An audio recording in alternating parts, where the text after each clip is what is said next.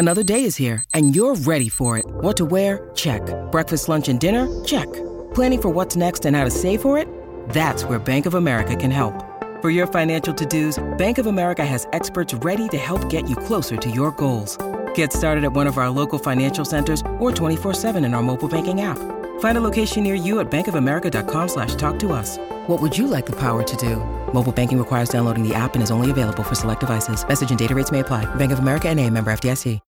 When you need mealtime inspiration, it's worth shopping Kroger, where you'll find over 30,000 mouthwatering choices that excite your inner foodie. And no matter what tasty choice you make, you'll enjoy our everyday low prices, plus extra ways to save, like digital coupons worth over $600 each week. You can also save up to $1 off per gallon at the pump with fuel points. More savings and more inspiring flavors make shopping Kroger worth it every time. Kroger, fresh for everyone. Fuel restrictions apply.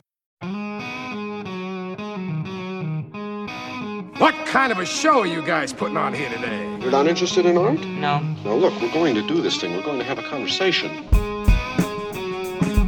From Chicago, this is Film Spotting. I'm Adam Kempenaar. And I'm Josh Larsen.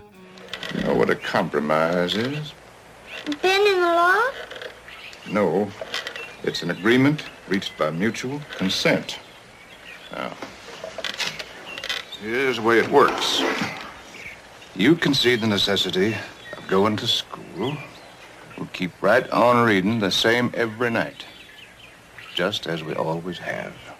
We both have daughters, Josh. Safe to say that Atticus Finch was the movie dad we set out to be? I don't think I'm allowed to say that after my Sacred Cow review of To Kill a Mockingbird. So I'm just going to go with how about I go with Tracy Letts in Ladybird?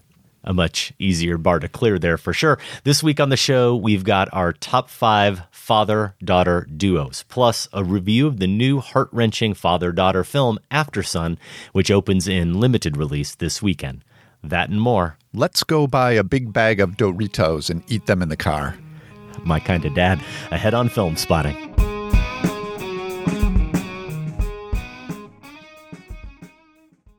Welcome to Film Spotting. I'm looking at the last couple of films I've logged over on Letterboxd, Josh, and it's the new Weird Al movie and a documentary about the influential Chicago chef Charlie Trotter. You've got Ozu's Late Spring and PTA's The Master. Are you trying to make me look bad? Hey, anything can be great, Adam. Anything can be great. Hopefully, hopefully Weird Al was for you. Well, later in the show, I'll have some thoughts on Weird, the Al Yankovic story. The Trotter doc comes out on the 18th, so I'll get to that next week. We'll also have a review on this show of After Sun, the debut feature from Scottish director Charlotte Wells. It's the film that inspired this week's top five father daughter duo. So we're not going with father daughter movies, though they all presumably are, but we're focusing on our favorite father daughter relationships on screen. How else would you like to set up your list, Josh? Yeah, I think that's an important distinction. My number five, for example, probably would not be included if we were doing the entire film. So I did try to focus on those relationships. And I also, that still left a wealth of options, so many movies to choose from. So I tried to narrow it down by taking a little bit of a personal angle for it. As you mentioned, both dads of daughters. So I thought, what's unique? About this father daughter relationship in this film that might reflect something of my own experience. Just a way to winnow away from all of these great choices we had. I love that introspection, but as I looked over my potential candidates, I didn't see myself in any of these great dads, unfortunately. So yeah, I, I don't go know. there. I don't know that I see myself in all of them. I don't know that they're all great dads. That'll be Yeah. interesting too to see if we No. have uh, lists of model fathers or maybe maybe a few misfits. That's a really good point. I think I've got at least two who start out that way or who should qualify as great fathers. After that, a little bit more complicated as these family dynamics are. You referenced it earlier. I wasn't going to bring it up. You weren't a big fan of To Kill a Mockingbird, one of our earliest Sacred Cow reviews. Of course, I am going to call this the Atticus and Scout Finch Memorial List. And I think it's appropriate because nobody can really live up to St. Atticus. We got to go ahead and just set him aside as the dad we all really want to be. The problem is you've got the other side of that equation, Mary Badham's Scout. I mean, come on, Adam, don't don't make me be mean to the child actors. You can you can refrain, Josh. I've never once watched To Kill a Mockingbird and thought that performance was a detriment. Eek. That's all I can say. Rough, rough watch. Okay. Let's dive into our list then. What's your number five father daughter duo? Woody and Troy from Crooklyn. Now, there's been a lot of talk about autobiographical movies lately. We have a bunch of them that have either just come out or are coming out in the next couple of weeks. And Crooklyn is probably the closest Spike Lee has come to making one. His 1994 family drama was written by him, his sister Joie, and his brother Cinque. Set in 1973 Brooklyn, in the brownstone and on the block of a busy young family, headed up by a schoolteacher mother, Alfre Woodard's Carolyn, and a musician father, Delroy Lindo's Woody. The central figure is Zelda Harris's Troy, the nine year old girl of the family. So as I said at the top, it's it's really the film more about Troy's experience coming of age than specifically her relationship with her father. But their dynamic is given plenty of attention, especially near the end of the film when, for reasons I'm not going to spoil in detail, Woody finds himself parenting on his own and trying to help Troy process their new reality. Everybody was wondering when you was gonna break. Even Clinton cried. Daddy, please don't make me move away. I know Aunt Maxine wants me to go and live with her. Nobody's going anywhere. I love the gentleness that Lindo gives to Troy here. To be clear, talking about saintly fathers, he isn't exactly that throughout the course of this film. We see a guy with strengths and flaws, but here he meets the moment with a softness that's maybe normally thought of as maternal. And personally, what I liked about Crooklyn and this relationship is it does remind me of the way having daughters has encouraged me to lean into the softer side. Now, I like to think I'd be the same way with sons. Maybe I would. I don't know. I don't have any, so I can't say. And to be clear, I'm sure I could be like this more often than I already am. But this scene in Crooklyn and the tone that Lindo brings to it, it's just a nice model for what that can look like for fathers. Now, Crooklyn isn't a Spike Lee film that comes up a lot when t- people talk about his greatest. I do think it's one of his better efforts, though, and I would encourage people to catch up with it if they haven't seen it. It reminds me a lot, Adam, of Cooley High, the Chicago set film that was part of our Blaxploitation Marathon back in 2012.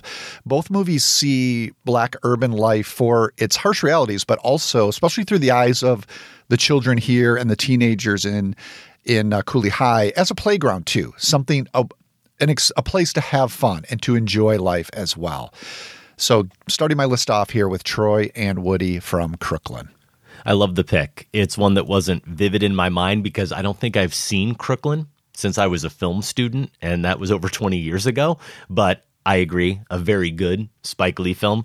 Spike, of course, I've probably got seven, eight, or nine films ahead of it just because that's how much I love his Sure. work. But Crooklyn, great pick.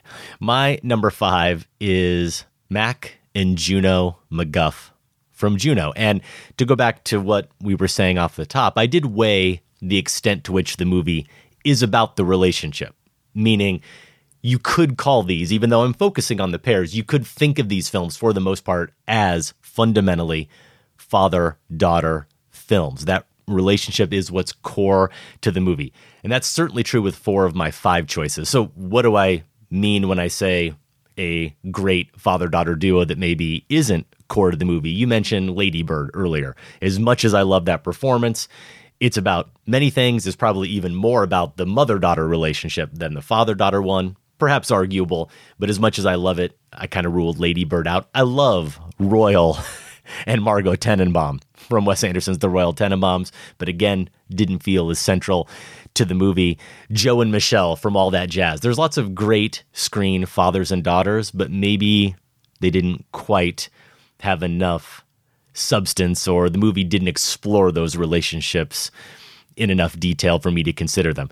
The exception then on my list is Mac and Juno. I think it's one of those films where maybe you could say the father daughter dynamic isn't so crucial to the movie, but actually try to imagine Juno without J.K. Simmons' performance as Mac McGuff. Yeah, it's one of the first things that comes to mind when Yeah. you think of Juno, for sure. and uh, the role that character plays in his daughter's life as she goes through her pregnancy and adoption.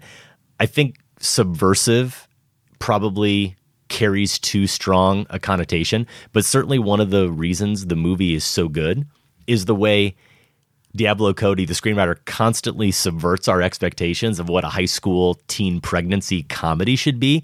And the character of Mac is maybe most crucial to that. Think about every mom, dad, I'm pregnant conversation you've ever seen play out in TV or in a movie.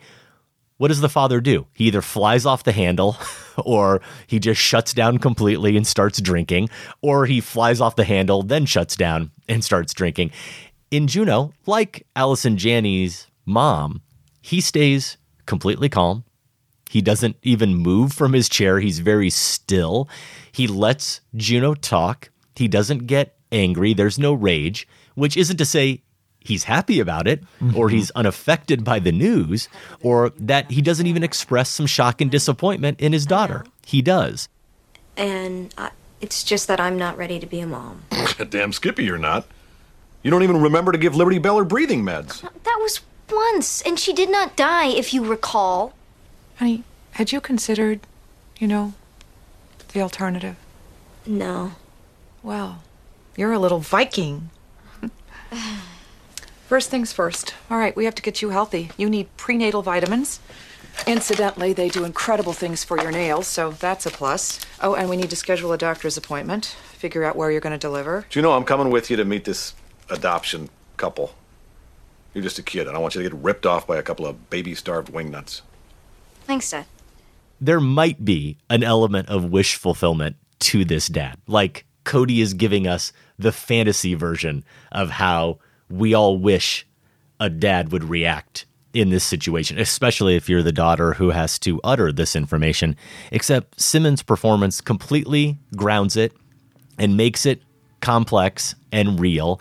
And I think here, Reitman, Jason Reitman, the director, and Cody were playing with our expectations a little bit too, just in the casting. This is pre Whiplash, but post J. Jonah Jameson.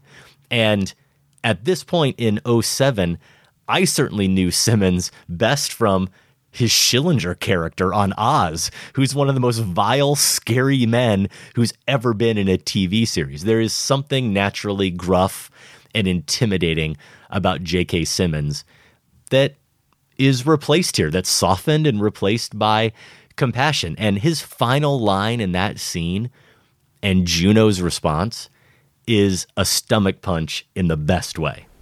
Boy, I thought you were the kind of girl who knew when to say when. I don't really know what kind of girl I am. such good writing there and great acting from Simmons and Elliot Page. And think about later in the film too, Josh, when things with Bateman and Garner's character, the potential adoptive parents, that's taken a turn. And Juno is looking to be reassured about life and love, and the two people can be happy together. She sits at the table and has a conversation with her dad. Again, I think subverting our expectations. And she comes away from that conversation, that interaction with her father, clearer eyed and happier. Love this relationship. It's my number five.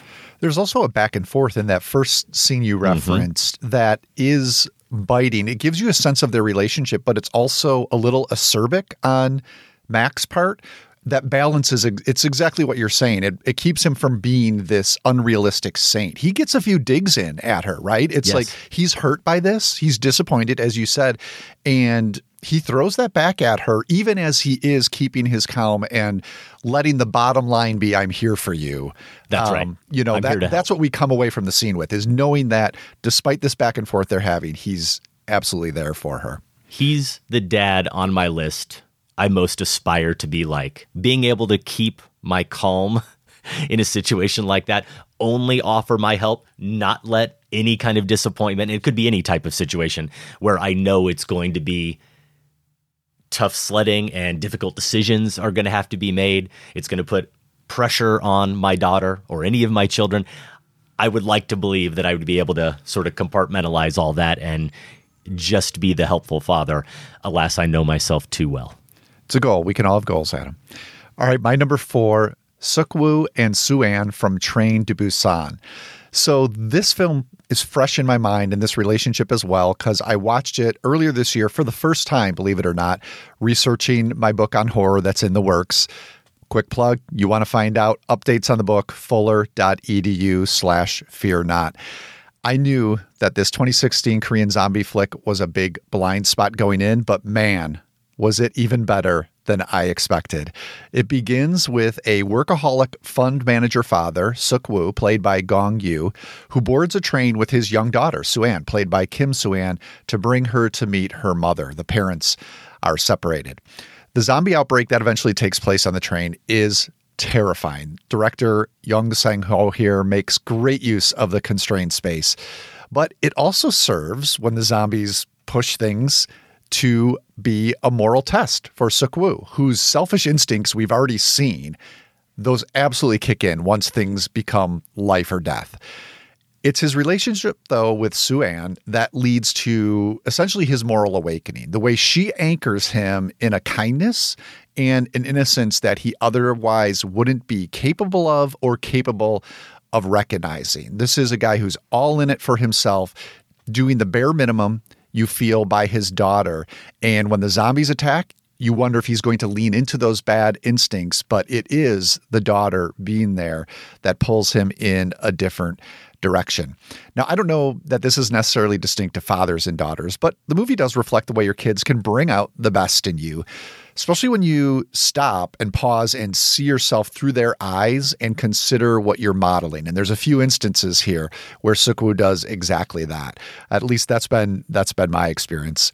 Train to Busan has a climax involving this father and daughter that is excruciating but it also includes this incredible grace note. It's a flashback detail I'm not going to give away, but it definitely tempers the terror and lends um, a huge amount of emotion to what is otherwise a, a terrifying sequence. Train to Busan delivers the zombie thrills, delivers the tough moral questions that so many zombie movies do, and yeah, has this very moving emotional center thanks to the father and daughter characters. Yeah, you better not say anything more because Train to Busan remains, sadly, a blind spot for me. It's been a blind spot, well, since it came out, but in 2017, I interviewed the filmmaker Ana Lily Amirpour here on the show. She made a movie called The Bad Batch. That was her most recent film. And during the film Spotting Five, I asked her to name a random movie she loves. Train to Busan, she just was gushing about. And if I'm being totally honest, I think at the time she said it, I'm not sure I was aware of it, but has been in my mind, certainly been on my watch list ever since then, and yet I still haven't caught up with it. Yeah, you got it. It's a rough one. It's it's a full-on zombie movie despite all the emotions I'm talking about. So prepare yourself. Okay. My number 4 whenever people think of this movie, you think of course about John Cusack holding the boombox, the love story, the unlikely love story between Lloyd Dobler and Ione Skye's Diane Court. But Say Anything is equally the story of the relationship between Diane and her father, played so wonderfully by John Mahoney. Let's not forget the title of the film is a reference to a line that he says to her at one point in the film and that she uses against him later. It's the night she comes home, or the morning, I should say. She hasn't phoned. She hasn't given him any sense of where she's at. It's the first night she's really been intimate, let's say, with Lloyd. And she comes home apologetic. He's mad. He says, I'm not asking what you did. I just want to know that you're all right. And says, Do you want to make things easier on me? Tell me where you were. You can say anything to me. I hope you still know that. That's fundamentally what this movie's about. It's about that honesty and that vulnerability with someone that allows you to always be truthful. And up until this point, she certainly believes still at this point that she has that type of relationship with her father. And she does, of course, tell him what happened that night, even if it was maybe too much information or not what most high school or college age daughters would want to say to their father. She does, because she does know that they have that type of relationship. And her line is it always feels better, right? It always feels better when I when I tell you the truth. Later in the film, when it's been revealed that he has been a thief, that he has lied to her. He's stolen from some of the people that he takes care of at the nursing home that he runs. She says, I don't want to leave something out because I know I can say anything to you. You're a liar and a thief. So here it's being wielded as a weapon, her honesty, and she knows that she has to get that off her chest. And even though that too is even harder for him to hear, ultimately it's what she has to do. That note that the movie ends on, it's a little bittersweet, of course, but she still ultimately does say that she loves him. And one of the joys of the film overall is watching Jim and Diane interact with each other in such a supportive way. And really, up until things get complicated with Lloyd and with the IRS, support each other and treat each other as equals. I think that's really the the interesting lesson of say anything, right? Other than that moment where he's kind of the tough father saying, "Where were you?" He has always treated her as if they are equal and you marvel at the playful way that they banter together and how comfortable they are with each other.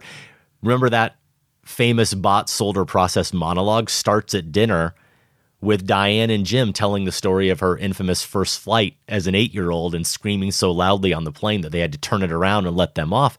Lloyd's reaction there is so pure and so honest.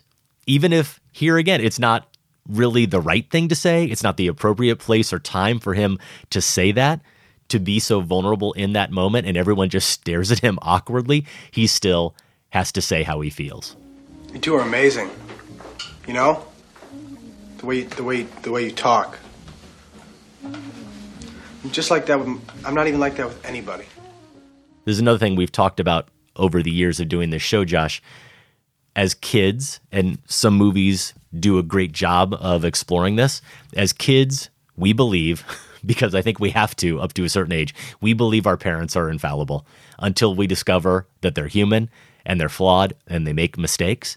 And Jim just has done a better job of hiding his flaws. And it takes Diane maybe a little longer than most of us to realize it.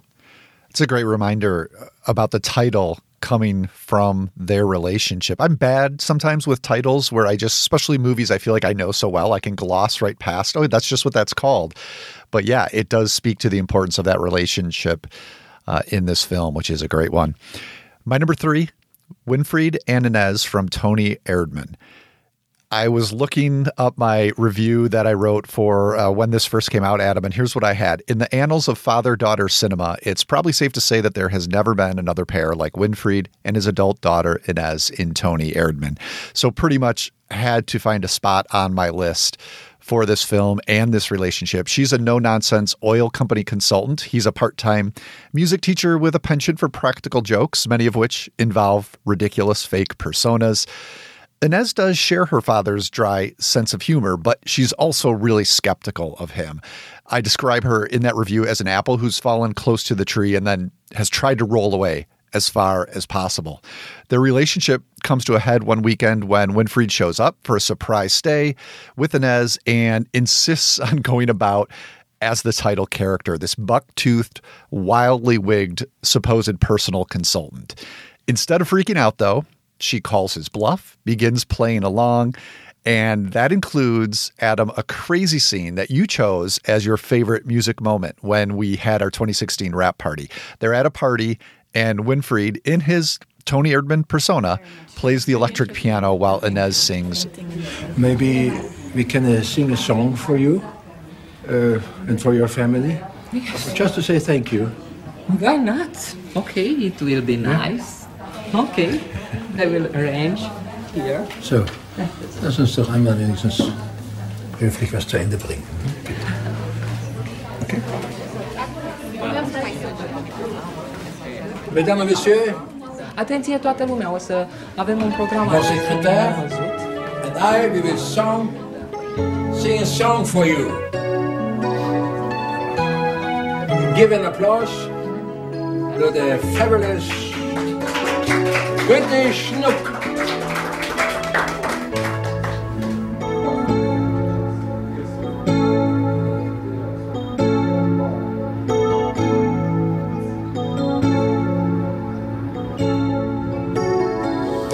I believe the children are of you. I love how that scene starts as a point of antagonism between them. Another joke slash prank that exasperates her. But then as they lean into it, again, as she sort of calls his bluff or he calls her bluff, vice versa, um, something actually kind of moving and even powerful develops between them, despite all of the awkwardness that we are absolutely feeling at the same time. Then the scene, though, ends back in slight acrimony. This is a movie that's way too complicated to offer a moment like this as purely feel good reconciliation. These are two incredible performances. As Inez, Sandra Hüller is a blunt instrument, but there are moments we see her watching her father and we sense there might be some limits to Inez's emotional armor she's built up against him. And then as Winfried, Peter Simonischek, he lets a note of sadness tinge even the broadest scenes, no matter how ridiculous the scenario, you can sense this sadness to Winfried. The writer and director is Maren Ade, and she manages a tone it's really unlike any other I can think of. It's deadpan, it's discomforting, it's hilarious, but you almost have to uncrinkle your confused brow before you can laugh, before you can get to that point. One of the things I, I like about Toni Erdmann for this list as a father of daughters, I like the way it recognizes that there are qualities to those relationships that can cross the gender divide. Sometimes I think it's easier to see reflections of the mom in a daughter or of the dad in a son. And this is a movie that's about coming to terms with the similarities between this father and this daughter for better and for worse. So Toni Erdmann is my number three father daughter movie. Yeah, that's all well said, and certainly one of the first films that came to mind for me, and is one of my top honorable mentions. My number three father daughter screen duo could be thrown out on a technicality, but only by the biggest movie Grinch of all time. Moses Pray and Addie Loggins in Peter Bogdanovich's Paper Moon. We're going from say anything and a caring, supportive father daughter relationship that becomes more fractured to one that begins with total hostility and resentment and eventually becomes something more caring and supportive. And a real life father and daughter, Ryan O'Neal and Tatum O'Neal, my first but not my last here on this list, who are probably in the movie father and daughter. It might depend on which of the characters you ask. But this is Bogdanovich's 1973 black and white masterpiece, a movie that Rian Johnson told me once here on the show. I was interviewing for The Brothers Bloom, a con man movie like this film. He said, I love plenty of movies, but this is the only one that I can honestly say I wish I had made. It's a few things at once a road movie, a father daughter story, and a con man movie. He has shown up just as Addie's mother has passed away. He sees that he can get some money out of this, but there's a little quid pro quo. He's going to deliver her to new relatives, hope he can retain that $200 of hers. And if you look at YouTube, Movie Clip says eight scenes from Paper Moon available, Josh. And it's impossible to choose one that best represents this film in the incredible dynamic between Ryan and Tatum O'Neal because all eight of them feature the two of them which makes sense. They have to be in almost every scene of this movie together, and because they are just so good. Whether they're working together to pose as Bible salesman, and she's showing her con woman chops, or they're running from the cops, or they're saying goodbye to each other, or they're arguing about that $200 that she insists he gives back to her. There is that as I said, hostility between them that makes for some really fun exchanges. And she wields some power knowing that he needs her. And while she kind of needs him too, she can always just go to the cops if she wants to. And she can play that card against him. And the fun is in how she reverses that parent child dynamic on him. You're too young to smoke. You're going to set this whole place on fire. I now owe you $103.72. 74. I know our listeners can't see this, Josh, though you can go to filmspotting.net and click on lists and find this top five and watch it. But you haven't lived until you've watched a young Tatum O'Neal stare scornfully with no F's to give while taking a puff off a cigarette like a pro. Like she's been doing it for decades. She may be too young to smoke, but she's not putting that cigarette down. And he gets to turn out the light and go back to sleeping on the hard floor while she sleeps in the motel bed. And the lesson here, I think, for fathers and for all parents is the need for consistency, as hard as it is. Like, you can't claim you're not the parent and you don't have any of those responsibilities. And then all of a sudden, when it suits you, decide you are going to act like the parent and expect the kid to obey. Yeah, that's that's probably not going to work too well. So that technicality you mentioned, I'm not going to begrudge you your pick, Adam, for that, but it was probably the reason I didn't make this my homework. I saw some listeners debating on social whether it should count for this list. I'm glad you put it on yours, but no Paper Moon for me. A movie I did watch for the first time will be on my list when we come back, though. Plus, our review of the father daughter memory piece Aftersun and a new Filmspotting poll about the best autobiographical filmmaker of the last decade. Stay with us. Say it's only a paper moon sailing over a cardboard sea. But it wouldn't seem make believe if you believed in me. Yes, it's only a canvas sky hanging over a cotton tree. But it wouldn't be make believe if you believed in me.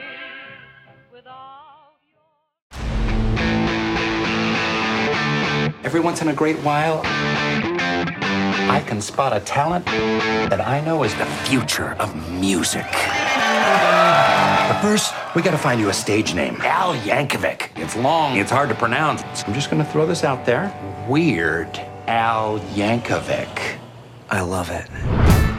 Rainn Wilson with Daniel Radcliffe there in the trailer for Weird, the Al Yankovic story. Directed by Eric Appel and co written by Appel and Yankovic himself. Weird is a music biopic in the tradition of Walk Hard and Popstar Never Stop Never Stopping. You'll have to tell me if that's really the case, Adam. It's also in the tradition of Yankovic's own legacy as the best, best known, maybe the only pop song parodist. The movie tracks Al's rise from a kid rebel who takes up the accordion in defiance of his parents' wishes, becomes a massive success writing parodies of popular songs, turns to drink and drugs under the influence of none other than Madonna, played by Evan Rachel Wood, and then finds redemption after surviving a shootout with 80s drug kingpin Pablo Escobar. I don't know if any of that actually happened, Adam, or that's just fun that Weird has. You have seen this. So, first, I want to know how deep your Weird Al fandom goes. Do you prefer which is better, in 3D or Dare to Be Stupid? let me know, Adam, and then let me know what you thought of the movie. Did you come up with those on your own, or did our producer Sam have to Sam help gave you me a out little and seed help. those? I'm, yeah, I'm I- afraid, afraid Weird Al, I, I let go by in my oh, youth. Oh man. I was going to say, I just don't see an overly serious 10, 11 year old Josh Larsen being into Weird Al Yankovic. He was, he's kind of in my mind like the living embodiment of a pun. So, yeah, Exactly. gave him a pass. Wow. Well, you missed it, and I hope you don't miss the fun of Weird, the Al Yankovic story. I mean, I'm not so big a Weird Al fan that I didn't have to look up these albums and remind myself what the track listings were. But in 3D, what a trip down memory lane. In 3D was released in 84. I didn't own any of these albums, but he was for a while ubiquitous. And these three albums released right in a row his self titled debut in 83, then 3D in 84, and Dare to Be Stupid in 85. This was peak Weird Al.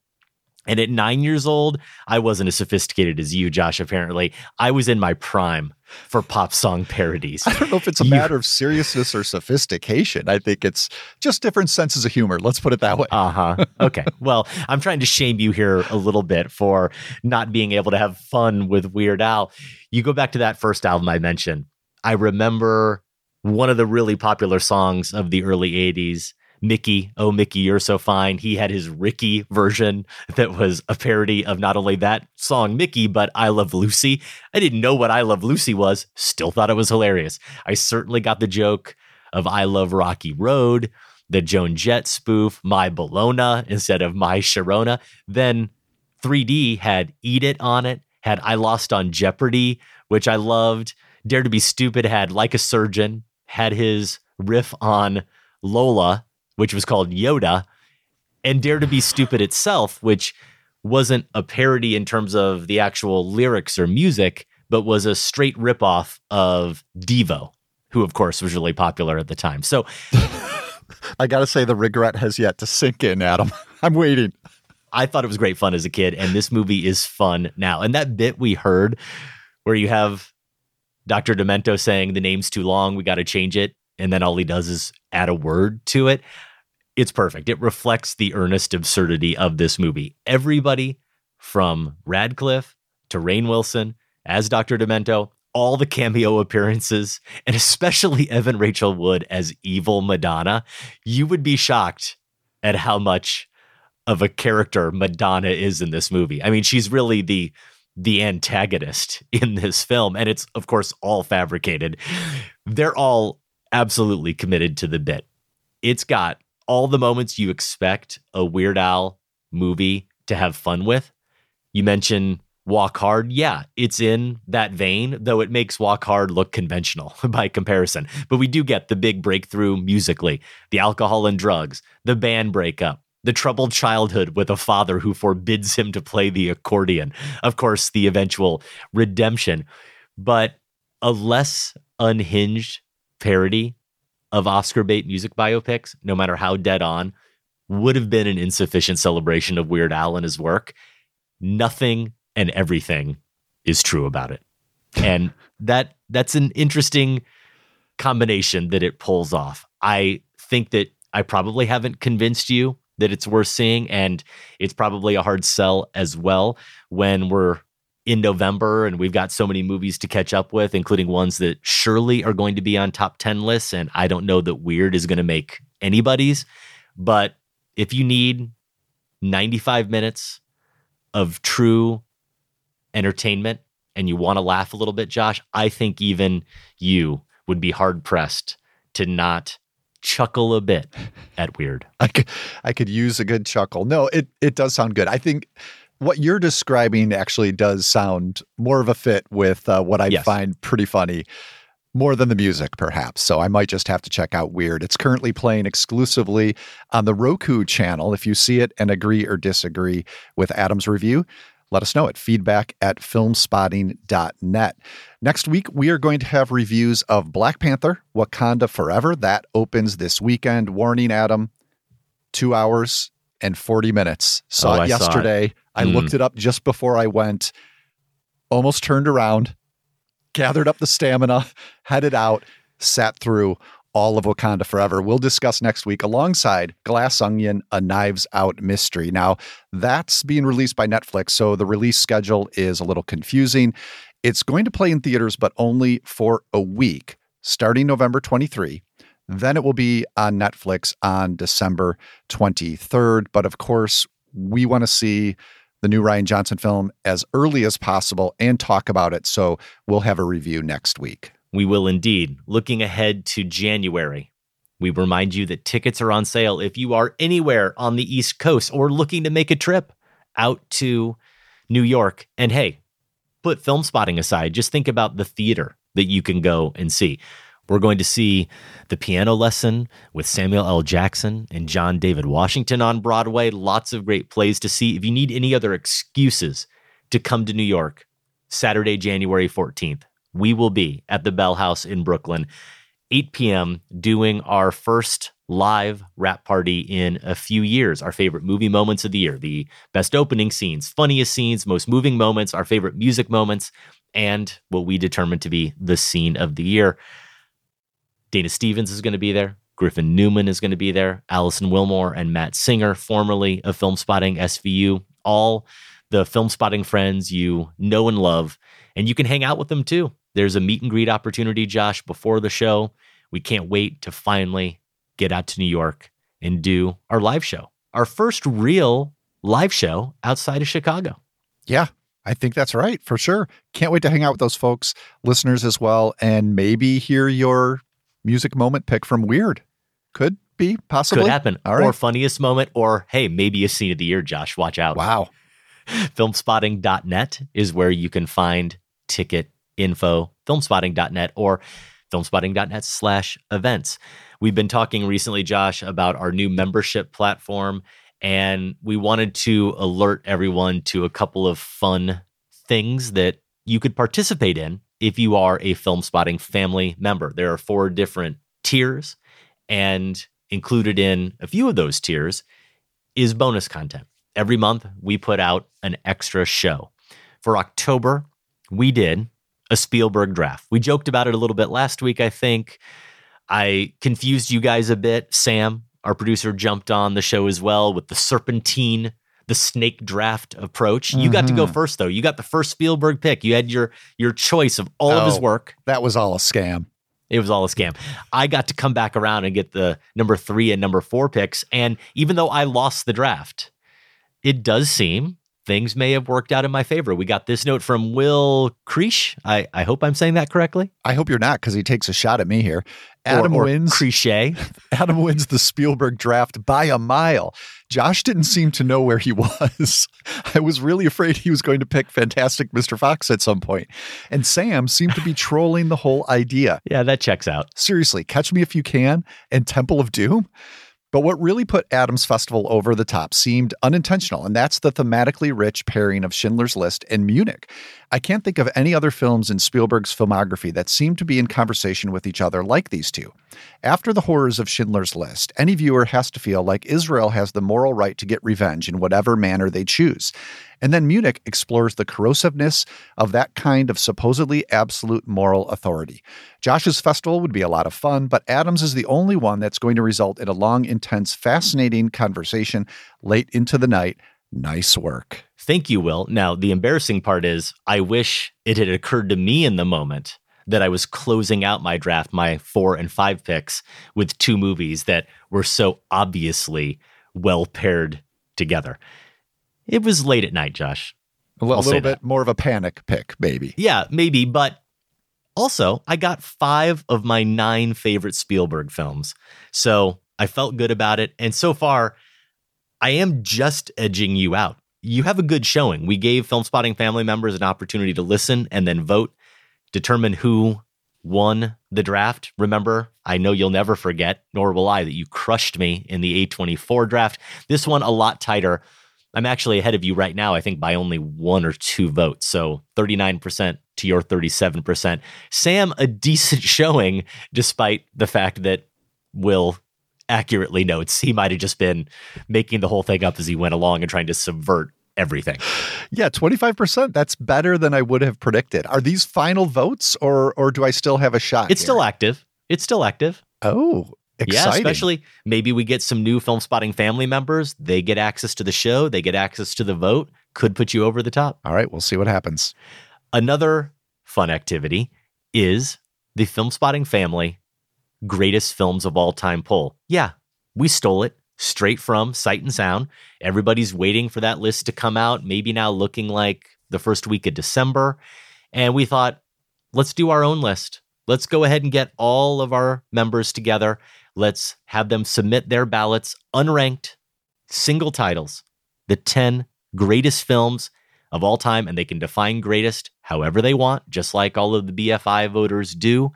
We'll assemble them all, we'll tally the votes, we'll submit our own, and later on another bonus show, we will announce the winners of the Filmspotting Family Top 10. We will also hear our individual lists. So mine, yours, Josh, Sam, and the great Michael Phillips. He actually had a ballot, so he'll be sharing what he selected in the BFI vote. Now I know some votes have already come in. Do we have any Many. clear? We've got a bunch. Okay. Do you know offhand a title or two that have popped up on most, if not all, of those ballots so far? Yeah, I don't want to sway things too much. And really, we have over 100 responses already, a lot of data to go through. Well, we could go the other direction. Is there Yeah. a title you've seen come through that surprised you? That Definitely. you didn't expect? I'm I'm not going to reveal it just yet, but there are at least 10 or 15 one-offs in there, maybe more. Okay. Josh, that you know are very personal Mhm. choices. But in terms of your first question, there are definitely some titles that you would expect to be on there. I, I don't think I'm giving anything away to say that there's a good chance, at least right now, The Godfather could make the top 10. Yeah. Jaws could make the top 10. Stanley Kubrick's 2001 A Space Odyssey. Some titles like that you expect to see. So far, what I'm noticing is the top 10 vote getters. Nothing shocks me, nor should it probably. All right. Well, I can't wait to see the final results when we have those all compiled. And yeah, especially I'm curious to hear from you and Michael because we did this in 2012. What has shifted in our lists then compared to our lists now? Oh, I'm going to have a very different list. Yeah, I, I haven't really dug into this at all, but I am anticipating some significant changes on mine. Yeah, I think I'm probably going to have at least seven Wow. new picks. And it's not because I've seen movies in the past 10 years that need to make the cut. It's more just reassessing how I'm approaching the list a little bit and also realizing that I think in 2012, my approach was flawed, quite frankly. I don't like my list when I look back on my 2012 list at all. Well, now you've got a chance to redo it. For more information about becoming a Filmspotting family member, getting access to that bonus content, hearing that new show we're going to put out for November about our greatest films of all time poll, and getting to participate in the poll, you can do that by going to filmspottingfamily.com. That's filmspottingfamily.com. This week on our sister podcast, The Next Picture Show, it is part two of their Conduct Unbecoming pairing.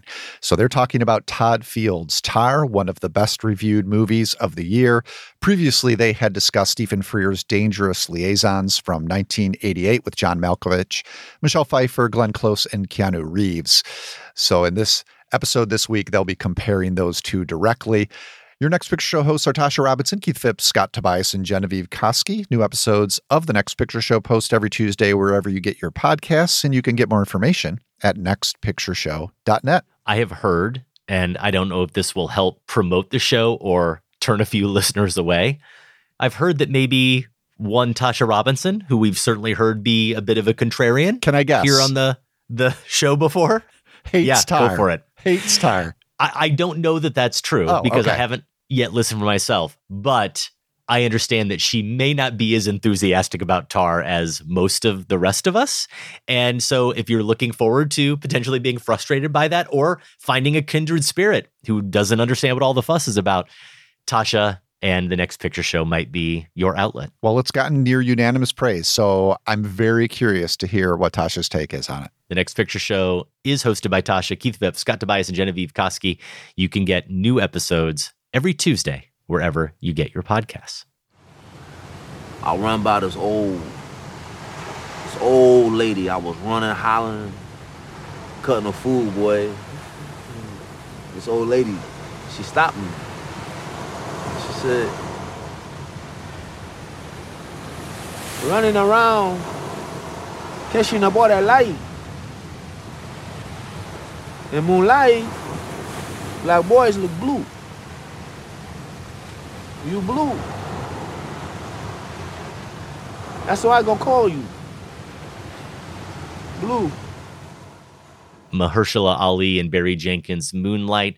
It's time for some poll results. Josh, a couple weeks ago, we asked you what film released in the past decade should make Sight and Sound's top 100 films of all time list. This question, inspired, of course, by that once a decade list that we are expecting in early December.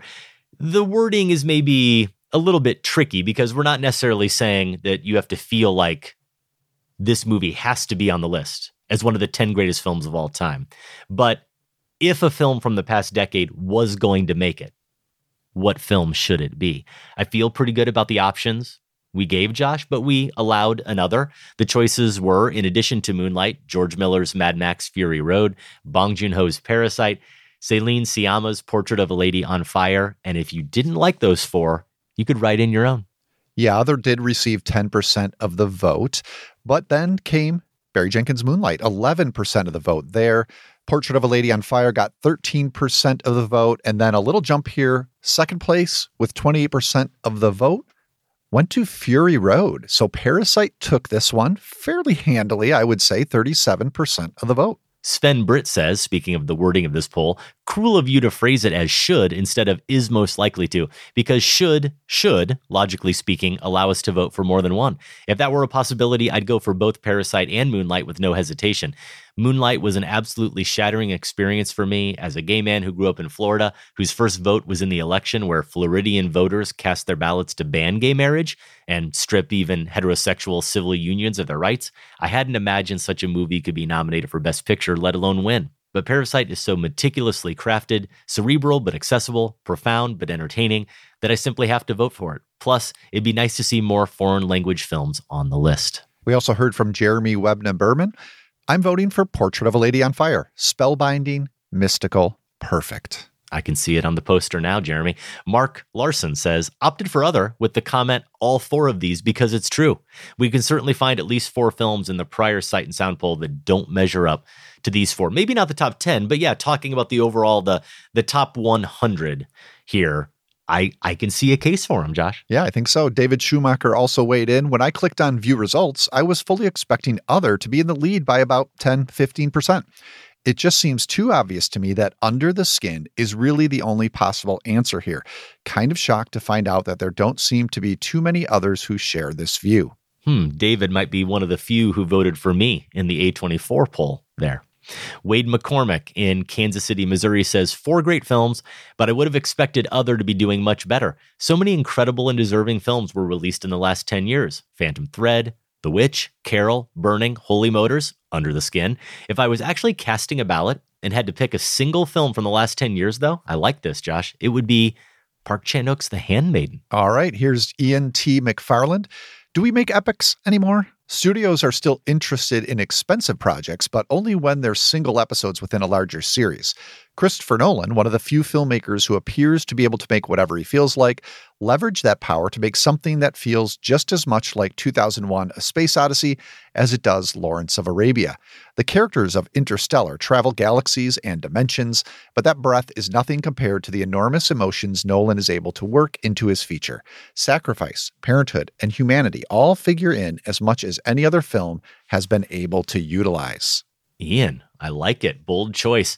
David says, My choice is Roma. I believe it compares favorably with the technical wizardry of Miller's Fury Road, the class critique of Parasite, the cinematography and emotional stakes of both Portrait and Moonlight. I Think you're onto something there, David. Our last comment comes from Darren. Parasite feels like the best fit. But I went with other because movies like Bing Liu's Minding the Gap, my write in, and Kirsten Johnson's Cameraperson shifted my perception of what a documentary could accomplish. We have severe underrepresentation of documentaries on the Sight and Sound list. Minding the Gap has the widest scope in terms of what it's exploring and an equally narrow scope in terms of its actual subject matter. And in terms of cinema, the score, the cinematography, and the editing are all remarkable. Here's hoping Sight and Sound welcomes a few of these modern entries that would be wonderful to see. Obviously, a golden brick winner here on Filmspotting. And I always love to see documentaries get some attention on lists like this as well. Thank you, Darren. Thank you to everybody who wrote in with such great feedback. Our new poll has us looking ahead to Spielberg's The Fabelmans, which will be rolling out here into theaters over the next couple of weeks. You coined the term last week, Josh, auteurography, as a way to describe Nicely not done. only yeah James Gray's Armageddon Time, but movies like it to various degrees fictionalized memoirs from some of our finest directors. Is that fair? Yeah, yeah, I think that fits. So here's what we're asking Who's made the best autobiographical film or films of the last decade? So again, we're looking at 2012 to 2022. So something like Malick's Tree of Life can't make the cut here. It came out in 2011. And we are focusing once more on the filmmakers. So here are the options we're giving you. Pedro Almodovar with 2019's Pain and Glory, Lee Isaac Chung, who made 2020's Minari, Alfonso Cuarón, 2018's aforementioned Roma, Greta Gerwig's Lady Bird, Joanna Hogg, two films, The Souvenir Part 1 and The Souvenir Part 2, and then Richard Linklater, also two films, 2014's Boyhood and this year's Apollo 10 and a half. To my mind, I think even something like Dazed and Confused feels Hmm. autobiographical. I feel like there's this strain in almost everything Linklater does. So I don't know if that's going to give him the leg up here in this poll. We will offer the option of other as well. I was a little surprised to see Boyhood initially among Sam's options just because having recently seen and talked about Apollo 10 and a half this year, I know that that film is really autobiographical. And so, Boyhood at best, and I Googled this to confirm it, seems semi autobiographical. So, of course, there is likely to be some shades of Linklater's own upbringing in the story we see play out, but I know Apollo 10 and a half again hews much closer to his actual life. Nevertheless, I think they both belong here, and it's tough to overlook those as much as I love Boyhood. Still, not a surprise. My favorite film on this list is Lady Bird, and Boyhood's really the only one that's that close to it, as much as I do appreciate some of the other films. So I'm going Gerwig. Yeah, the filmmaker aspect does throw me a bit because my clear favorite film among this group is Roma, and I want to go that direction. But I think of something like Souvenir and Souvenir Part 2, both films I liked equally. I think the first one made my top 10 list of the year. So if you're weighing the body of work and choosing the filmmaker, I might have to go with Joanna Hogg in this poll. She might have another entry in here as well. I'm really excited to see the Eternal Daughter coming out Ah, with that's right. Tilda Swinton and Hogg later this year. I think in December. Josh, I have no idea if there's any crossover into her own life or not. I try to stay ignorant of such things going into films as much as I can, but wanted to throw out there that she may have another entry onto this list. In early voting, Gerwig is just ahead of Linklater and Cuaron, but your vote may have an impact. Leave a comment, vote for your favorite now at filmspotting.net. You know, I want you to know that you can talk to me about anything. Whenever parties you go to, boys you meet, drugs you take. Dad! Oh my god, what even is that? These are my moves. No, that's so embarrassing. That's not embarrassing. That's from the trailer for Aftersun, which opens in limited release this weekend. It's the feature debut of Scottish filmmaker Charlotte Wells. The film premiered at Cannes earlier this year and has been playing to much acclaim and to much heartache and some tears on the festival circuit since then. Before I say more, I did want to just quickly note, Josh, that we're not going to spoil anything about this movie. Anything we talk about are elements that you can find in every plot description of this movie and presumably every review of this movie. You can also find a lot of it in the trailer itself. But if, like me, up until seeing it, you've avoided knowing anything about the film, really just knowing it's father and daughter, and you don't know anything about the conceit of it, the structure, the formal elements, and you want to keep it that way, then I'd say stop listening right now. Skip this because I really appreciated going into this film the way I did. And we might talk about that a little bit more here in a bit. The movie is about a young woman's memories of a holiday she took with her troubled father 20 years earlier. The father is played by Paul Mescal, who we saw recently in God's Creatures. The daughter Sophie is played by newcomer Frankie Corio and is a grown up by Celia Rowlson-Hall. Like me, Josh, you probably knew a little bit about the movie's reputation before seeing it. I'm sure we both noticed some of the people we follow on Letterboxd logging it and praising it, giving it high star ratings. A lot of fellow critics who caught up with it at various festivals were having some pretty intense emotional responses to it. Did the movie surprise you in the way it handled its emotional material? Boy, this this film left me stunned, and I I knew that because I try to stay through the end credits of of most movies I go to, just to you know let that time for things to percolate, take a break, take a breath, um, you know, see what I can pick up from the credits. If I have time, I like to do that. I stayed through the credits of Aftersun because I couldn't move. It was just it was speaking to your question about the emotions. I don't think it was till that point that I realized how how moving the film had been, Mm-hmm. how deceptively overwhelming it was. I felt some of that while watching it, but I never felt the full force of it. Some of this has to do with the final shot, which we will not talk about, the final scene, really. Um, certainly, that is part of the reason. But I think it was, again, the stealthy way Wells has constructed this story. She's constructed it almost in the same manner, and it's too precise for this to be the case, but it feels like it's been constructed in the same manner that the main character is experiencing her memories. it's all of a piece. That's the trick. That's the trick. And I think that's why it hit me that way is there's this growing sense of, you know, the emotions at play, the dynamics at play, the ones I could relate to in some ways, the ones I couldn't but could appreciate from afar. And I was invested in the way you are with most well-made, intimate, familial dramas. But yeah, this sense of just being overwhelmed by it that didn't hit me to the end. It's not just a matter of having a great final scene. It's a matter of how the thing was made from frame one. Frame one. This Yeah. could have the best opening scene of the year that is interesting the first time you're watching it.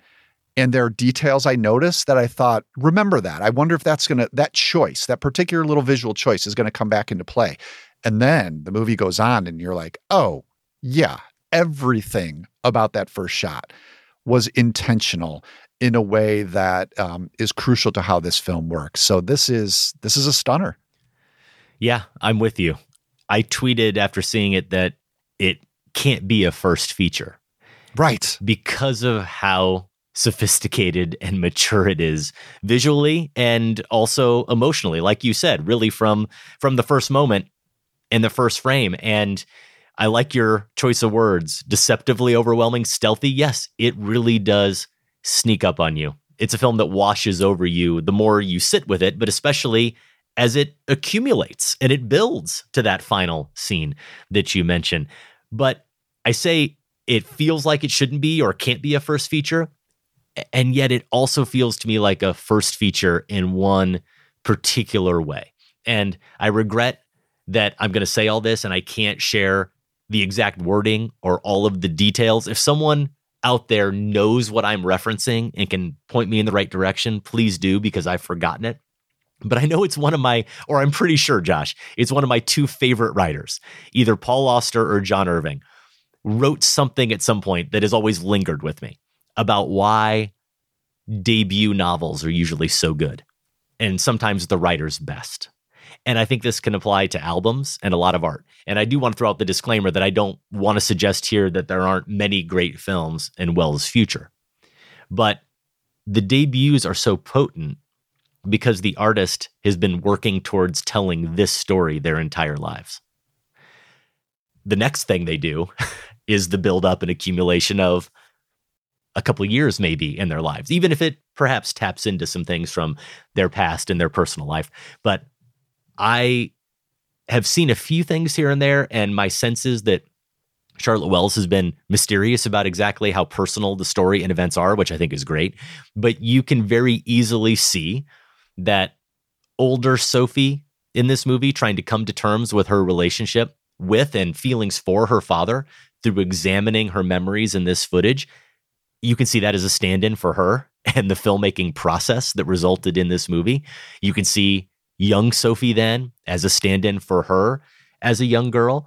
And at the risk of playing armchair psychiatrist any further, what is more important to understanding your own identity than reckoning with everything that this character is trying to reconcile here? Surely she's been wrestling with this, if not down to every specific detail, but the broad strokes of it, her whole life. And she's she's managed to manifest it here in such a a beautiful and heartbreaking way. Yeah, and that personal intimacy that is brought to the story is crucial and a key part to why the film is so good, but it's also something that a lot of you know first time filmmakers will bring to their material which is understandable. One of the other things about Aftersun that makes it distinct from those i think is as we've hinted at the ways she goes about it. So i want to talk Mhm. a little bit about the different viewpoints we get in this movie. Very early on we do understand that Sophie, as an adult, is largely telling this or experiencing this, I should say. And we see her scouring video footage from this trip when she was younger, when she was 11, trying to fully understand what happened in these couple of days. But then Wells and the editor here, Blair McClendon, they weave very incisively uh, those home movie snippets we see with these straightforward third person scenes of their time in Turkey together. So this could just be, you know, like any other drama we're watching. We have that distance removed. We're there with them, but it's not always from one of the characters' points of view. Yet, we also get these other scenes that very much are from young Sophie's point of view. And I love the touch in so many of those where the camera drifts a little bit away from the father's face. And it just gives us that sense again of we don't fully have a handle, and she doesn't either, of this memory or who her father was in that moment because the camera is actually doing that drifting away. And then on Mhm. top of these elements, we get these very jarring flashes to the adult Sophie on this strobe lit dance floor. And that returns to the the film's ending that I mentioned in a shattering way. But the decision to tell this story, t- share these memories. I, I want to stop saying tell this story because that's not, ex- there's something more distinct happening here. The decision to share these memories from all these different vantage points is crucial. And then the skill, again, with uh, editor here, Blair McClendon, to know just when to shift from one to the other is for me what makes this so masterful. Yeah, I think the use of the word drifts there is really important because the way she renders movement is something that really stuck with me about this film. The attention to arms, to hands, to feet, to birds in the sky, to parasailers, to the footage itself that we sometimes see rewinding. We see a Polaroid photo of father and daughter begin to develop, but never come fully into focus. A powerful visual metaphor for Wells' exploration of identity and a relationship that is just in the process of forming. It never gets to finish. Everything here, even if it's not kinetically so, the camera isn't wildly moving, but everything is in motion Mm-hmm. she captures the fractured fleetingness of memory how hard it is to reconcile something that is this complex and is unfinished and and not just how it works not just how that process of reconciliation and memory works but how it feels.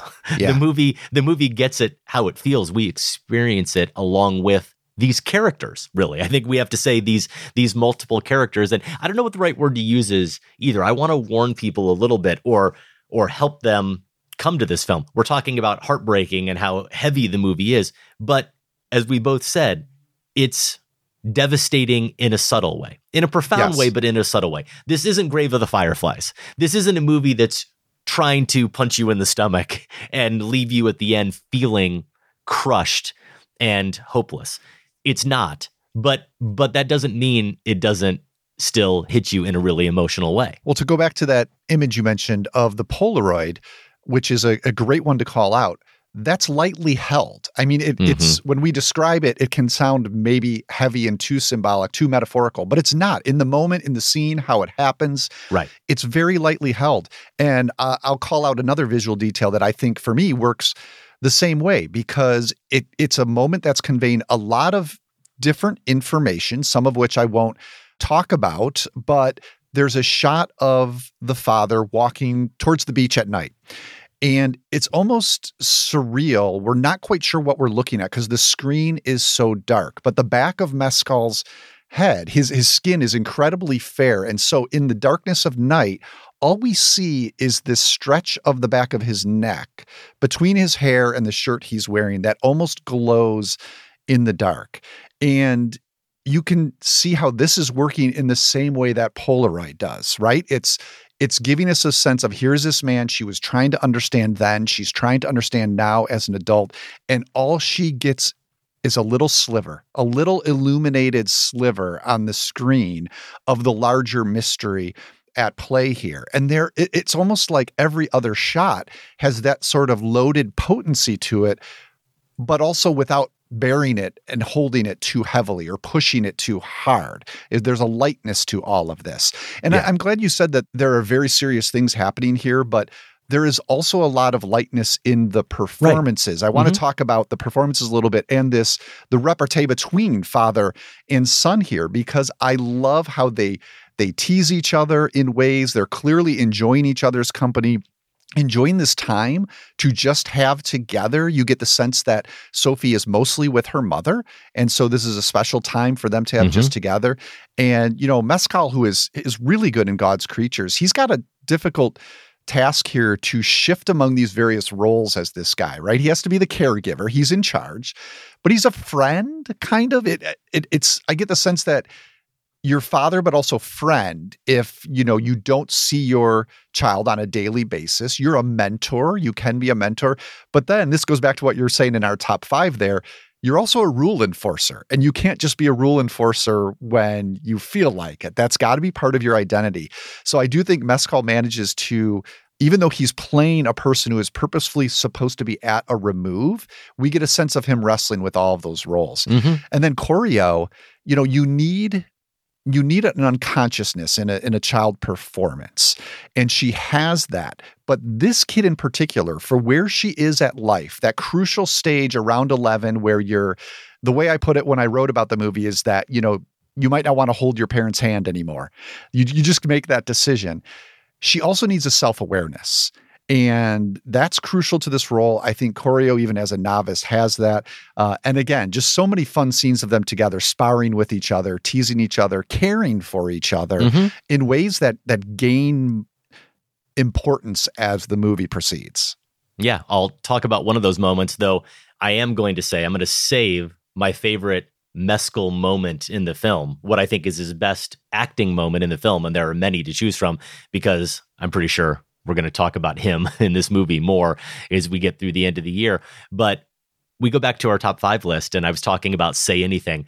I don't know that Charlotte Wells was actually paying homage to that film or not, but there's a moment we heard it in the clip from the trailer where he says to her, You can tell me about anything. Whatever you do, anything you get involved in, you can always tell me that. And she, of course, thinks he's being a little bit silly because those are things she might want to keep private or are things that she's not ready to think about yet or is just starting to at her age think about. The movie's very much about that as well, just crossing that threshold into adulthood, Yes. whether you're you're fully ready or not. But the difference here, the significant difference here between something like say anything and this dynamic between these two is that that line's coming from a father who absolutely means it, but because of his depression, I think we can say, I think the movie clearly suggests it without explicitly stating it. He'll never be able to reciprocate that honesty. And what I mean is that what he's feeling and experiencing isn't something he or really anybody can articulate. She actually expresses it in a really powerful, haunting way in the film. And again, this is in the trailer as well, but in a later part of it. Sophie says, as she's just kind of laying on the bed and he asks her what's up or what's she Oh. feeling. Oh man, she says, Don't you ever feel like you've just done a whole amazing day and then you come home and feel tired and down and feels like your bones don't work? They're just tired and everything is tired, like you're sinking. I don't know. It's weird Yeah. And it's it's haunting as i said because of the beat that wells takes there the look of recognition on mescal's face. It all suggests that she's describing exactly what he often feels. And also if she's feeling it josh in that moment the movie doesn't dwell on it but you have to contemplate it as a viewer. What if she is inclined towards the same type of depression that he is? Well, that's so it. Yeah, right. So Mescal's processing two troubling thoughts at once, but he has to keep up the facade, which is what you have to do as a parent.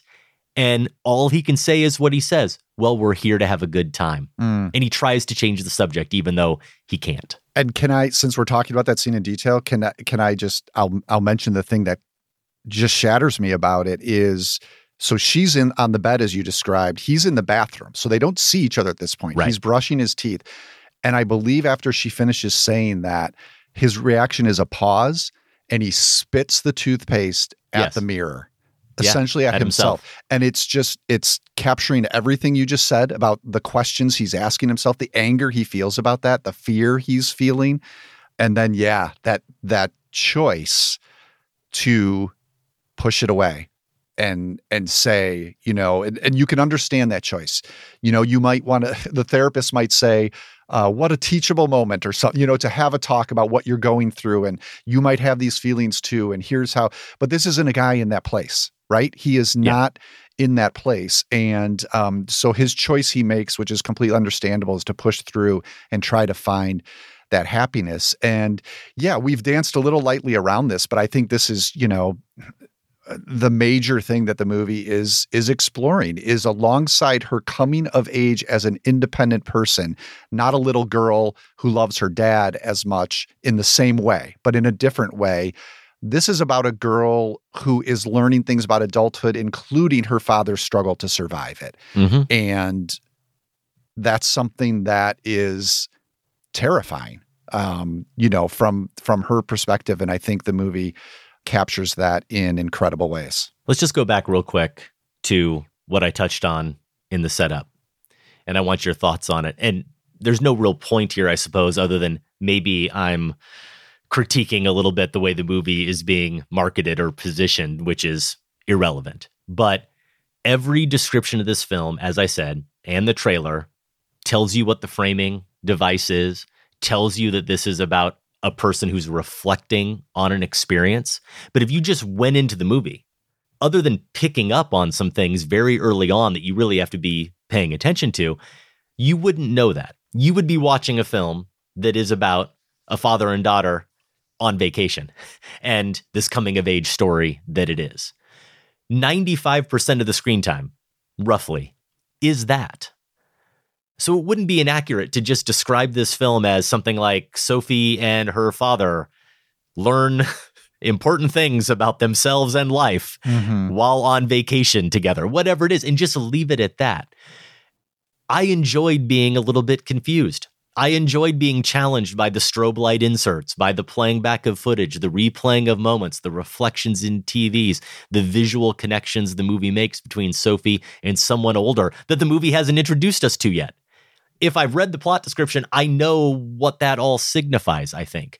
This isn't 2001. It's not Mulholland Drive. I don't want to suggest that Wells doesn't give you really everything you need to process what is playing out. But I loved having to do a little bit of work myself and engage with it that way versus knowing the conceit going in. I, I, I'm just bummed out that most people are probably going to walk in knowing all that. Yeah, I think that's its masterstroke is the subtle, artful, you know, it's piercing but never pointed, uh, is the way I describe it in exploring the father's troubled inner state. And and you said, you know, for me, I think you're probably right. You know, the vast percentage, whether it's 95% or or whatever, is exploring just, you know, this time in this relationship, but that inner state is seeping into every Mhm. percent. Yes. And Yes. that is how that's what you feel and what makes Aftersun distinct. Aftersun is currently playing in limited release. If you see it and you really have to and agree or disagree with our takes, you can email us feedback at filmspotting.net. An on air production meeting question for you, Josh. Sam and I were talking about this a little bit earlier today. Do we have to? It certainly qualifies in every artistic way. Do we have to consider Aftersun as a strong contender for the film spot spotting golden brick. As of right now, as I glance at Box Office Mojo, I think it is expanding to some more screens. It opened in only four theaters. Widest release so far is 45 theaters. Yes, A24 is releasing it, but again, widest release 45 theaters. Domestic gross right now $338,000.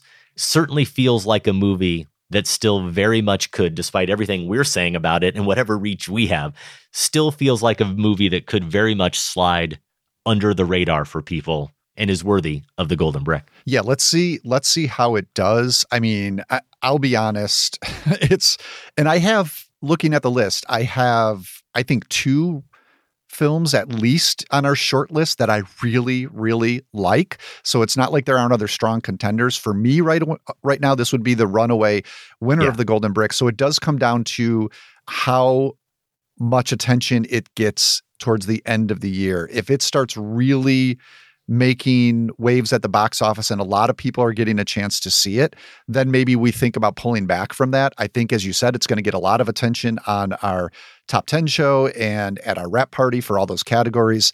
But if it's not picking up steam, I want to give it every shout it can get. And if putting it in the golden in golden brick contention where it's a strong candidate to win, um, we can give it even a little bit more attention. I'm all for that. So let's see what happens with it. I don't I don't know that making you know the top ten lists for a vast number of critics. It's great. It will hit certain Yeah. audiences. No, I, that doesn't change anything for me. Right. But I, I want like I want more than critics to get a chance Right. to appreciate this movie. And that's part of the reason behind the Golden Brick.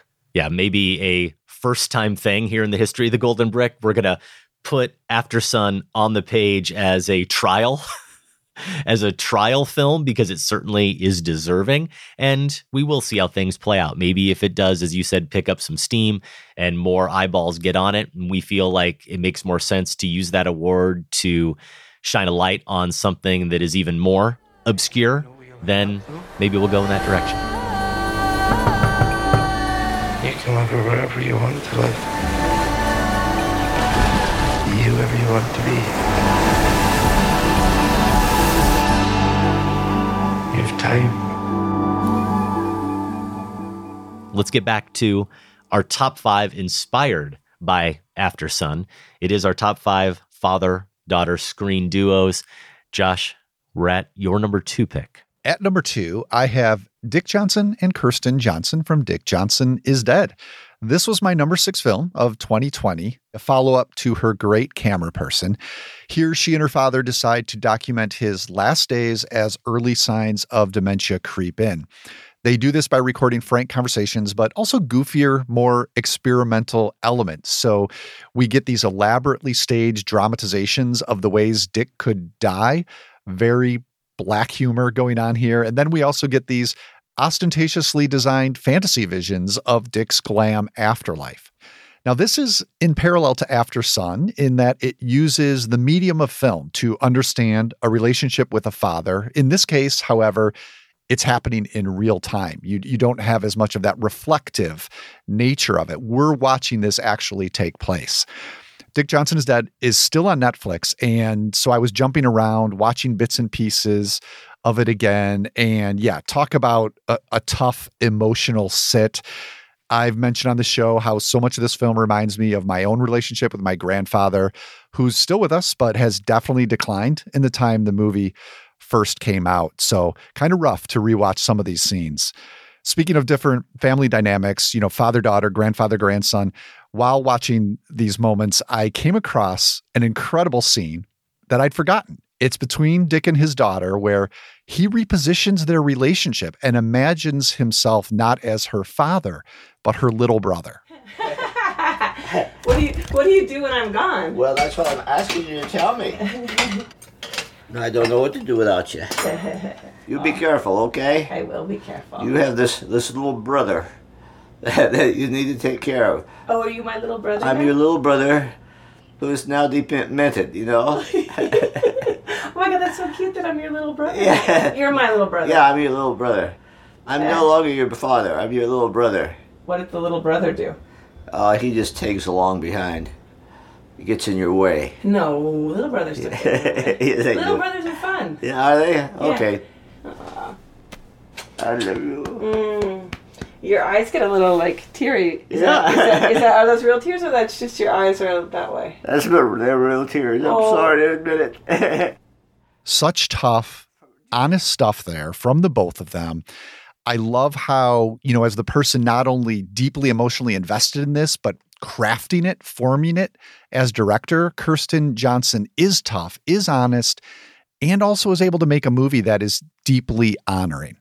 I also like this film on my list because it looks at the father daughter relationship from the other side of the telescope in a way when the parental role shifts to the child.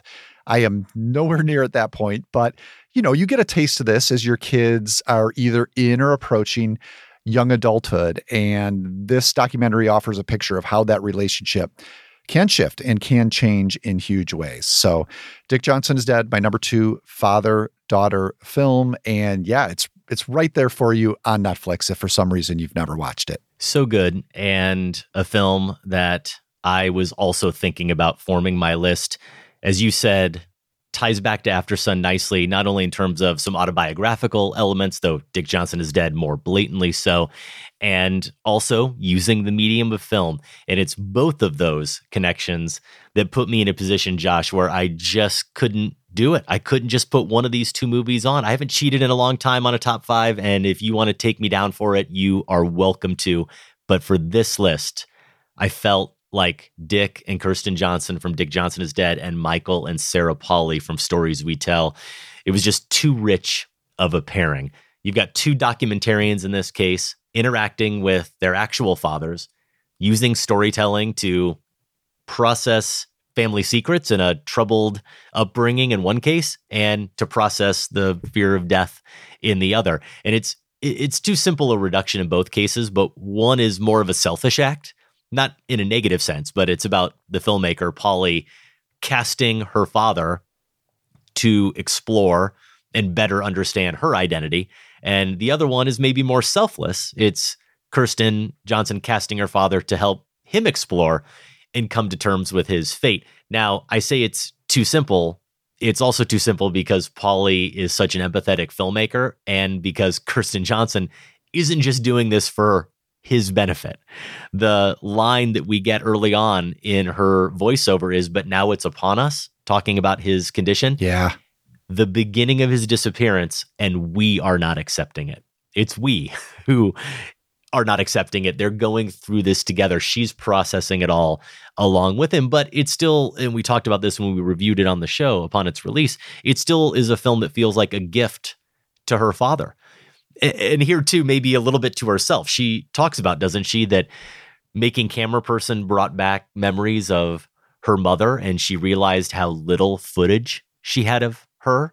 And so part of this too was her trying to not only honor him while he was alive, and she does so in many effective ways, but also having this footage for herself to look back on later in life when he is ultimately gone. And it had to be so high on my list too, Josh, just because of that that indelible moment, the end of this film, which I won't give away if people haven't seen it. I'll just say there's a reaction, an exchange of emotion between father and daughter that kind of breaks your heart, but also fills you with such joy. And for a movie to be able to pull that off, I think it's obviously deserving of this list. And to go to stories we tell for another second, the narrative layers and the father daughter layers that Polley is exploring here, she's trying to figure out, she's investigating who her real father was. And she's reenacting scenes from childhood. She's an actor playing her father in these recreations, but then she's also interviewing her dad, Michael Polley, and he's an actor by trade or has been. So then she's using him as an actor to provide a voiceover for this whole affair. And she's using him to reveal truths, facts, but also emotional truths. I always thought she does look like me. Got that little straight nose. Yeah, definitely. This is all nonsense, but it's fun. Who do you think your father is this week, Sarah? the joke got bigger and bigger because we'd each compare you with one of these three actors. They all knew of the three actors in question and had much fun with the characteristics that they had in common with Sarah. Sarah laughed. They all laughed, and the comparisons became a recurring source of amusement. Was it Tom, or Wayne, or Jeff? If You could just take back that one line. Yeah. Was it Tom, or Wayne, or Jeff? That relationship between her and her father that you do explore here in this film. If you read her new book, which I'm just a little ways through, but the first chapter of it, Polley's memoir called Run Towards the Danger. That first chapter in particular, I'm sure others do as well, but that first chapter in particular really is about her interesting life as a child actress and the dynamic between her and her father that really had them it harkens back to say anything a little bit really had them as equals but they never should have been she was way too young and he was almost surely allowing way too much and wasn't providing enough guidance and enough guardrails. So, if Stories We Tell was a film that connected with you and you were interested in that relationship, you can dive in even further in that new book from Polley. Yeah, I can't complain too much on on this cheat. It is a nice pairing, and yeah, I, I love stories we tell as well. An honorable mention for me on this list, absolutely. Okay, I think we're down to our number one picks. We're here. Mine is Shukichi and Noriko from late spring. It's homework time. As soon as listeners started sharing suggestions on social for this list, I knew that I would be catching up with a Yasujiro Ozu film for consideration. On Twitter, Aaron Bergstrom put it plainly when I asked what titles I should put on my list most Ozu movies. And then on my Larsen on Film Facebook page, former production assistant Andy Mitchell Gregory, he named Late Spring his number one pick. Listener Kevin McLenathan posted an image after that from the movie and added, There is one correct answer to this question. So I did indeed watch Late Spring, not only because of Andy and Kevin's nudging, but also because it's one of the titles still embarrassingly left on my official blind spotting list. We put that together, Adam, I think it was 2015. I've had plenty of time to watch Late Spring, but it wasn't until now that I finally did it. The story centers on Shukichi, a 50 something widower played by Chishu Ryu, who lives with his 27 year old daughter, Noriko, played by Setsuko Hara. They have a teasing, tender relationship. Noriko wears this wide smile in the early scenes, walks around with an air of contentment, laughs off her father's, you know, gruffness about bringing him tea and things like that. They both seem very happy with their lot in life, even if it's a bit unusual compared to how other families are structured, or at least young women's lives are structured at this age. Even so, Shukichi, who is influenced by Noriko's meddling aunt, suggests to his daughter one day that she strongly consider getting married. And then to move things along, he even hints that he's considering marriage himself to a younger widow.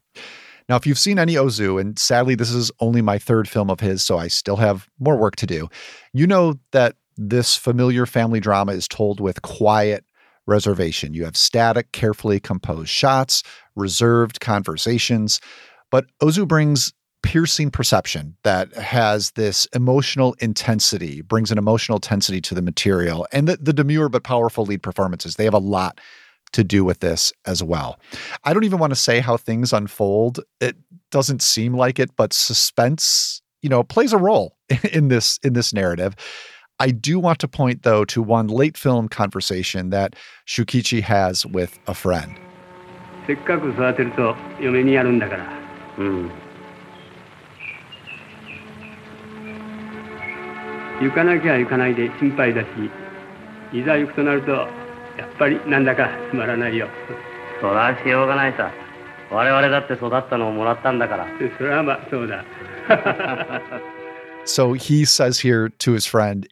it's pointless to have a daughter.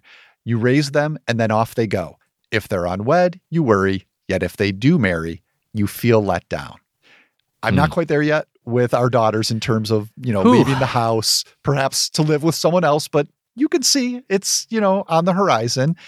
I hope that's not how I feel about it in the years ahead. That's can sound maybe a bit harsh, but in the context of late spring, it's a poignant observation coming from this man in this context. So incredible stuff from Ozu, late spring, currently available on the Criterion channel if you subscribe to that. And yeah, homework that was solid enough to be my number one father daughter duo. Shaming me with your number one pick. And I think not only shamed by you, but shamed by my own daughter, Sophie, appropriate here for this top five. I think she was one of those voices on Twitter.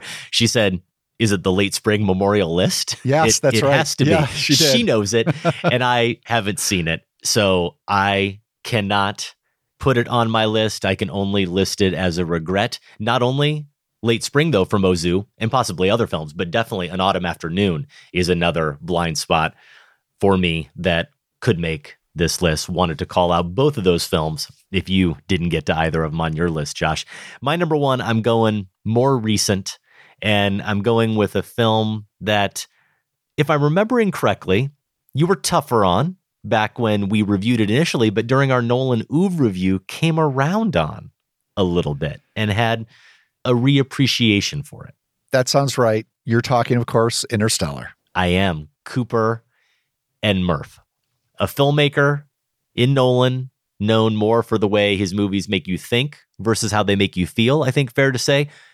And yet, what do I focus on here with this pick as my number one?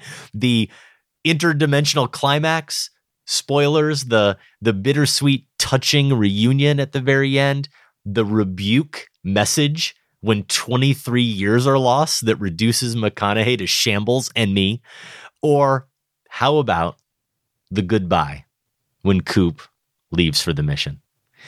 Goodbyes are tough with kids anyway. I can't even wrap my head around a goodbye where you are heading into complete uncertainty and truly can't know for sure that you'll ever see each other again.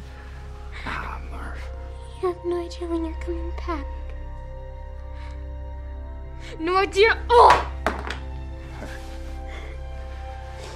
Oh, don't, don't, mind, don't make me leave like this. Come on, Murph. Don't make me leave like this, Murph. I love you forever. You hear me? I love you forever, and I'm coming back. And the hardest part to watch might actually be the nonverbal moment that you can't get in that clip that culminates his goodbye as he's leaving, as he's driving off.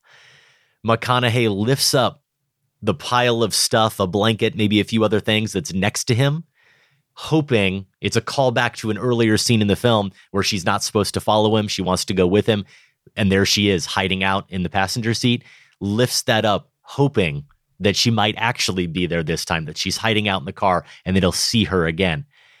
The face McConaughey makes just slays me in that moment, Josh. And when I think about the strength of the bond between Cooper and Murph, the determination across decades and dimensions to get back to each other, no dad and daughter movie is more powerful for me. I love Interstellar. I appreciated it even more myself the second time I watched it. I've got some support here from Scott Ross in Derwood, Maryland, who had it as his number one. He said, This is one of the most moving depictions of the family sacrifices required for having to travel for work and the resentments that can breed when the reasons for this travel are not fully understood. Work, in this case, being saving humanity from extinction using a black hole's singularity. That's Scott Ross, who has a few more picks we'll get to, Josh, in our honorable mentions. But Interstellar, my number one, Cooper and Murph. Yeah, even in my original review, which was very mixed on the film, I, I did say something about, uh, you know, I grant the early scenes between those two have a poignancy that resonated with this father of girls. So that is an aspect I liked from the beginning. But I have to, you know, give you credit, make you feel even better here, Adam, about uh, your take on Interstellar. You talked about how you were proud of your Close Encounters Letterboxd review on a recent show. I, I think even better is what you wrote, a bit of a retort to me Thank about Interstellar. Uh, and this, it has to do with the Dylan Thomas poem that is used three times. Totally turned me around on that. It was something I wrote off as uh, too much. But yeah, some great criticism there that did convince me. Still, Interstellar, you know, probably middle to lower the pack for me among Mhm. Nolan's filmography. But yeah, the needle is moving. The needle is moving on this one. Well, I'm happy to hear that. And of course, I appreciate the kind words. You're right. I, I have looked back on that review on occasion when I see people pop up and comment or like it. And it's one I am proud of. And purely because I actually think that even though I'm focusing on a specific element of the film, I do hopefully successfully get at something fundamental about Nolan and his films. I think there is I think there's legit criticism in there that isn't just about saying Josh, you're wrong. it goes a little deeper than that. Yes. That was that was just the spark. Those are our top 5 father-daughter screen duos. We both have acknowledged some honorable mentions already. I'll lead off real quick Josh with the rest of Scott's list. He had Toni Erdmann from your list at number 5. He had Paper Moon from my list at number 4. A movie that hasn't come up yet at number 3, Contact, and one we're going to get some emails saying, okay, I'm glad you guys honorably mentioned it, but why wasn't it in your top five? He has it number two, Deborah Granik's Leave No Trace. He has Will and Tom, Ben Foster, and Thomasin McKenzie from that film. We also got that pick submitted by Jeremy Webna Berman in Philly. He said, This is an incredibly hard category to narrow down to just one, but there's a movie that came out just a few years ago that to me perfectly embodies a father daughter movie. That is 2018's Leave No Trace. I would argue that no movie has created a father daughter relationship more complex, loving, and painful than the one Deborah Granik wrote between Will and Tom. Beginning the movie with the two of them in perfect lockstep, their relationship is tested when Tom begins to question whether she, in fact, has the same wants and needs as her father. The movie always has one hand on the pulse of each character, and we as audience members never stop caring until the very last shot of the film. It doesn't hurt that Thomasin McKenzie and Ben Foster deliver career best performances to boot. Yeah, Leave No Trace, my number six, because I'm not a cheater, Adam. I, I didn't find a way to force Mm. it onto my list. It was a hard one to leave off my clear number six. I also gave some consideration to Somewhere, Sofia Coppola's personal story with Stephen Dorff and Elle Fanning. Maybe not among my favorite of hers, but I do like it for its father daughter dynamic. A number of listeners on social mentioned Pretty in Pink, and I'm a big fan of Molly Yeah. Ringwald and Harry Dean Stanton there. Me too. And I thought this was a fun way of thinking about it from Jed Deering on Twitter at Jed Deering. Broke it down into categories. So recent went to Marina. That's a film I have yet to see, but I know a lot of people enjoyed from this year. Surrogate, Titane. Differentiating, that's where Jed put Leave No Trace. Severing, Kajillionaire. Pals, the nice guys. I think that fits. And Uh-huh. then his last category here, Sins. That's where Magnolia goes. Oh man, that's a very good list. So a few more titles from me. One that has obviously come up, but I'm going to say it. And this happens from time to time where the movie we're reviewing that inspired the top five is so good, it should be considered for the list. Yeah. And Aftersun absolutely has to qualify. The other movie I'd call out that hasn't been brought up yet is the recent film with Nick Offerman called Hearts Beat Loud. That relationship between Frank and Sam, who he kind of forces his daughter begrudgingly to start a band together. They make some really legitimately good music, original music in that film together. Again, those are our top five father daughter screen duos. We would love to hear more of your picks or any other comments about the show. Email us feedback at filmspotting.net. And Josh, that's our show. If you'd like to connect with us on Facebook, Twitter, or Letterboxd, you can find Adam at Filmspotting and I'm at Larsen on Film. At filmspotting.net, you can vote in the current Filmspotting poll, which looks ahead to the release of Steven Spielberg's autobiographical new film, The Fabelmans. We're asking who has made the best autobiographical film or films of the last decade. If you'd like show t-shirts or other merch, you can get those at filmspotting.net slash shop. Out in limited release, you can see Utama, a film that takes place in the high plateau region of Bolivia, where an elderly couple tries to survive a long drought. Carlos Aguilar says sublime touches of magical realism and gorgeously precise cinematography. Also out, Aftersun, highly, highly recommended by us. On digital, is that Black Enough for You? Elvis Mitchell's doc about the Black Revolution in 70s cinema. That's on Netflix. My Father's Dragon from the Cartoon Saloon Group, who did Wolfwalkers and Secret of the Kells. That as well is on Netflix. In wide release, you can watch all two hours and 40 minutes of Black Panther Wakanda Forever. Josh has already done his homework. I will have to do it this weekend so that next week on the show, we can talk a little bit about Wakanda Forever. And we're also going to have some fun, hopefully, with a new one from Rian Johnson. It's Glass Onion, a Knives Out mystery. Again, that opens November 23rd for a one week theatrical release before coming to Netflix closer to Christmas time. Filmspotting is produced by Golden Joe Deso and Sam Van Hallgren. Without Sam and Golden Joe, this show wouldn't go. Our production assistants are Betty Lavendero and Veronica Phillips. Welcome, Veronica. And special thanks to everyone at WBEZ Chicago. More information is available at WBEZ.org. For Filmspotting, I'm Josh Larsen. And I'm Adam Kempenaar. Thanks for listening. This conversation can serve no purpose anymore. Goodbye.